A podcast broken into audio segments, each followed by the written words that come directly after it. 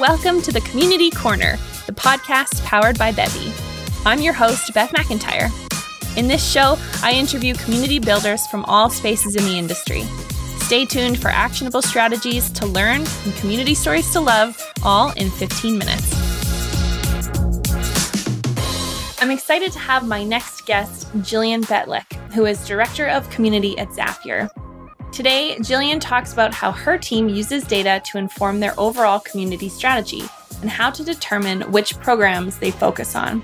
She also shares the news of Zapier's first ever user conference and how they decided it was time to host a conference. Jillian, welcome to the Community Corner. I'm so excited to have you with me today. Hi, I'm super happy to be here too. Well, let's start right away. I would love if you can describe what Zapier is and what exactly it is that you do in your role. Sure, definitely happy to talk about that. So, first off, just for the world, I'll clarify. So, a lot of people call us Zapier. We are Zapier. And the easiest way to remember that is Zapier makes you happier. It's totally corny, but it's a great motto and it's totally true. So, what does Zapier do?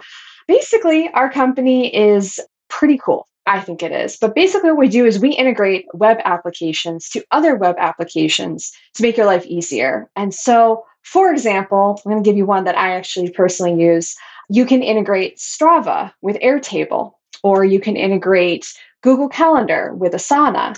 And instead of having to write a bunch of fancy APIs and do all these crazy copy paste, Zapier actually does all that for you. We currently have over 4,000 different applications that are on our platform. So if you can't find it, I would be surprised. So, yeah, that's what we do. What do I specifically do? Um, I am the director of community for the Zapier community. And basically, it's my job to make sure that our customers, our partners, our developers, basically whoever wants to interact with us, can find knowledge wherever they are, however they are. And the way we do this is two things. We have, first off, the Zapier community, and I've also recently taken over help documentation. So, pretty much no matter how you Google us, if you put in the words Zapier and app, you're going to find something that I've worked on. Wow. Okay. So you have your hands all over the place in customer facing everything, it sounds like. I did want to just say that Zapier does make me happier whenever I have the feeling of like, oh, it would be so cool if I could connect this with this. And then I look in Zapier and I can. And it's just, that's such a good feeling. You can't match that feeling of automation. Not at all. It's awesome. It's just so exciting when you actually realize it's possible. Totally. Okay, so I want to talk about your career within the community industry because you started in product development and you evolved into this director of community. Well, first of all, how has working within the product development team informed how you approach building community? It's a great question. So I started my career way back when, feels like way back when, it's really not that long ago, in the 2000s, okay, early 2000s, um, working in customer support and working on product development. And what was kind of cool about this was that I got to see both sides of it. I got to see what our customers wanted, and I also was able to see what the organization wanted out of a community. And what this looked like in the early days for me was trying to answer questions, not being able to find answers because there was bugs, engineers saying, "Oh no, we're fixing this, but we can't tell you yet," and trying to find the happy middle ground between those two things. That ended up turning into a lifelong career in customer support and it's always been focused on community because, well, I love core customer support. I love the concept of one to many a lot more. You know, core customer support is usually one to one. I love the whole one to many. And so it's really been interesting for me because I feel like a lot of community managers approach community with the perspective of what just does the organization want or what does their customer want. And a lot of times they forget that you have to play in the middle ground. And I'm lucky because my career has allowed me to really see that gray area, that, that area where the two intersect. And if you can operate a community in that space, you're going to have really happy customers and you're going to have a really happy organization. So I'm really glad I've had that experience. And I'm kind of curious to see where that keeps taking me in the future.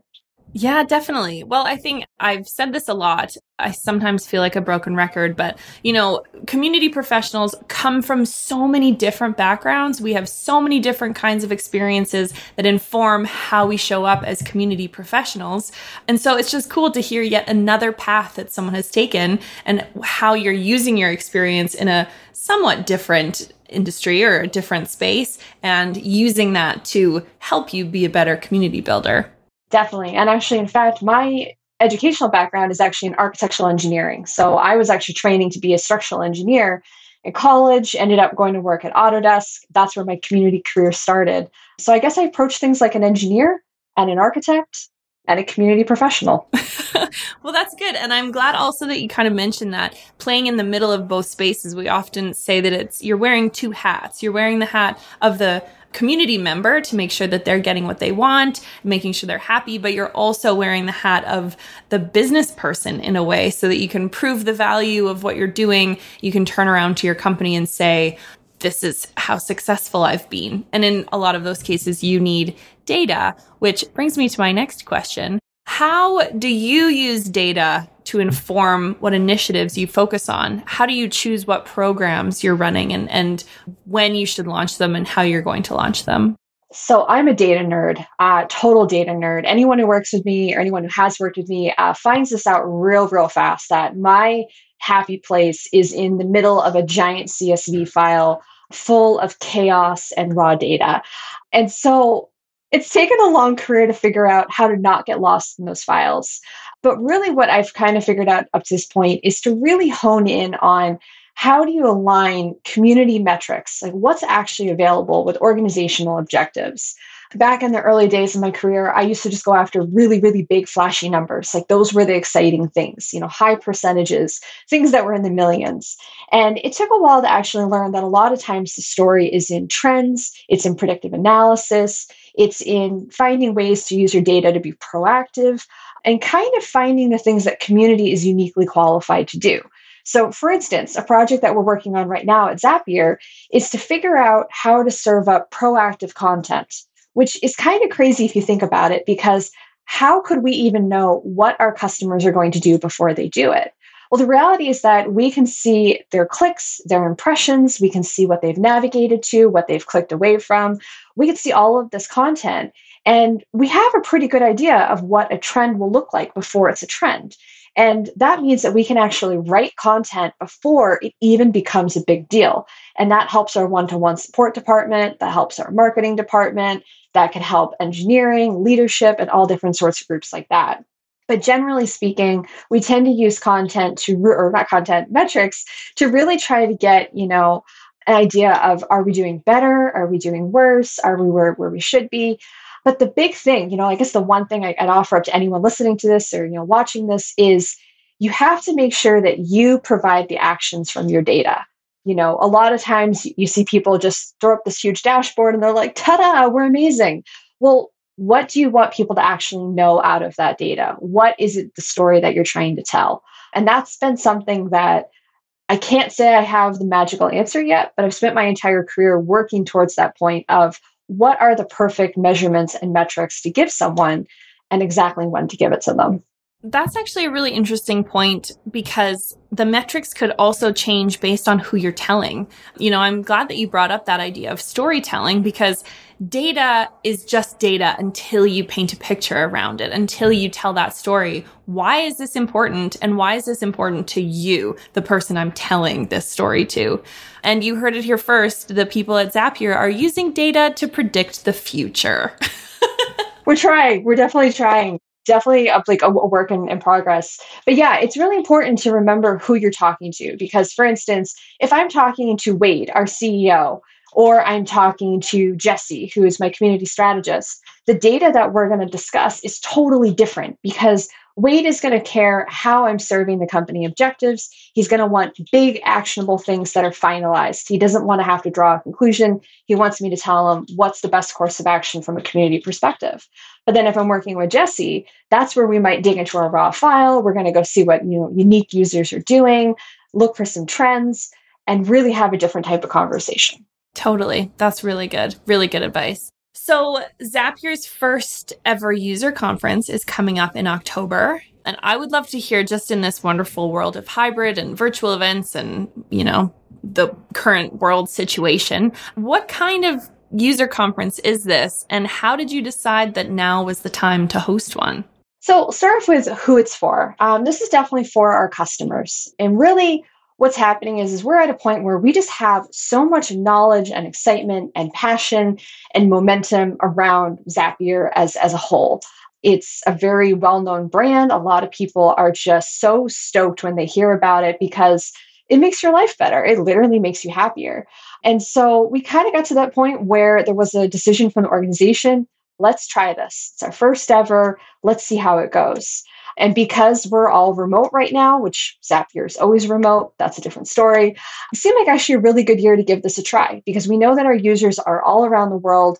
And by having a virtual conference, we're not excluding anyone. So, what is it really all about? Um, this is the conference is really around unlocking possibilities. We have this this kind of belief system in Zapier that anyone out there can leverage automation, which is what we do. And this is a really great way for people to kind of unlock the possibilities. They can dig into the thought process, the logic of, you know, how to actually build automation into your workflows, whether they're business or personal, and really kind of dig into that customer potential. So we're pretty excited about it. Community specifically is going to be hanging out in all the chat rooms during the conference and helping answer a whole bunch of questions because we're really good at searching. We're really good at copying and pasting existing resources. So we are super, super excited to help out with that. Awesome. Well, I hope that I can go because I'm not like avid Zapier user. I'm a very simple, basic Zapier user, but I'm all about supporting you and your team because you do make me happier. Sounds good. And just a note, it is totally free. It is our free user conference. I'm just going to put that out there. So free. That's awesome. That's an even easier case to make to my boss. I love it. Well, Jillian, thank you so much for sharing all of your great advice and your experience today. We have time for one more question, and this is the question that I ask every guest. Who is a community builder that you would love to grab lunch with? This is one of those questions I always struggle to answer because I've had lunch with a lot of really cool people. I'm lucky to say that the person I'd love to have lunch with, I actually don't know their name. So that's kind of the funny part. But I would really love to talk to a community builder who works in the really ugly and glorious side of moderation. So something like the New York Times or Facebook or Reddit. I just want to like just hear the stories. I don't know why. I think it's because I spent a lot of my career in moderation. So like I just want to have a lunch with, you know, a few drinks and just talk horror stories in moderation. I don't know why, but that's what I want. hey, I'm sure they're out there. I'm sure they're even some of them are listening and would love to grab more than a few drinks with you and share some stories. I think moderators are definitely some of the heroes in our industry. So, cheers to the moderators out there. Definitely. Well, thank you so much, Jillian. It's been such a pleasure to chat with you. Same. Yeah, I'm so happy I had a chance to chat. And uh, yeah, this is great. Thank you. Thank you so much for listening. If you liked the show, please leave a review on Apple Podcasts. If you'd like to learn more about how to create your own community, go to pod.bevy.com. That's pod.bevy.com. This is the Community Corner, and I'm Beth McIntyre.